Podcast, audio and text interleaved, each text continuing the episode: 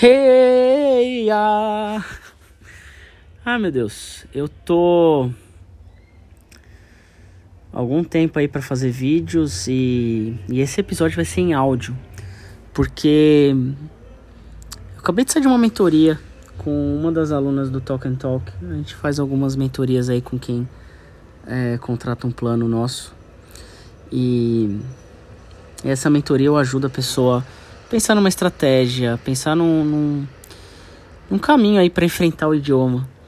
E aí, para cada pessoa é um jeito diferente que sai e tal. Algumas coisas são parecidas, mas é sempre um jeito único. E, uma das coisas que, que foi mais interessante foi uma mentoria de uma hora e meia. Geralmente faço 40, 50 minutos no máximo, mas essa valeu muito a pena fazer por uma hora e meia porque ela tem um desafio aí que é fazer uma prova de certificação. E, e no Talk and Talk a gente não fala de prova de certificação. Mas toda vez que eu converso com os alunos que querem fazer prova de certificação e eles contam aí como é a prova, eu não conheço muitas provas, né? Eu só fiz o TOEFL e fui muito mal, inclusive. Fiz lá em 2011 em Chicago, nos Estados Unidos. Tirei 50% da prova. E eu acho que por causa disso talvez não tenha feito outros testes e também nunca precisei. Mas ela comentando aí Basicamente, o, o, que os testes avaliam é o que a gente faz no TNT nas imersões.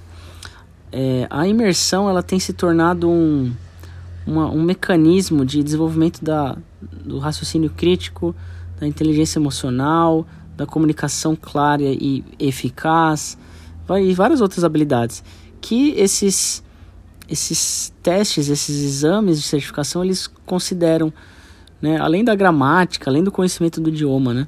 Vocabulário e tudo. Então, eu, eu resolvi gravar esse, esse episódio em áudio porque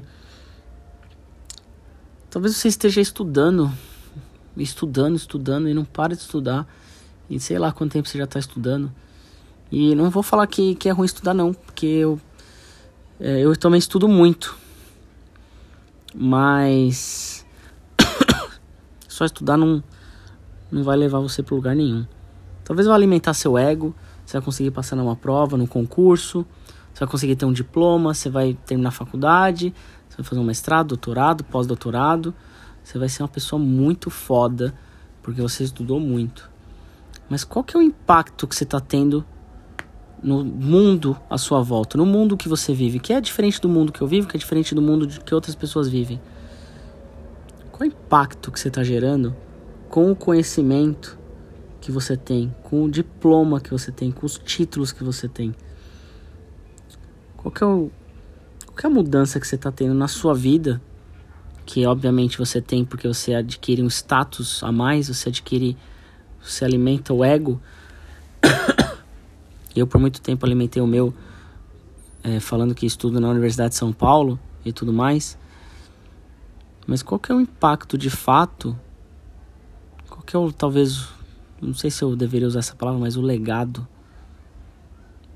que você está deixando, a marca que você está deixando. Será que precisa ter, né? Impacto? Será que precisa deixar uma marca, um legado? Também é um bom questionamento.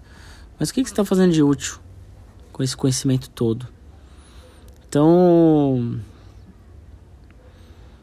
Eu ia falar outra coisa, acabou saindo isso. Eu ia falar mais do exame.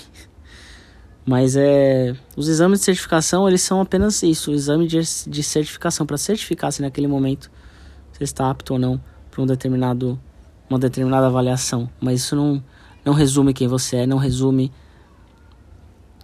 o que você busca, não resume o seu DNA, sua genética, suas experiências, seus sonhos.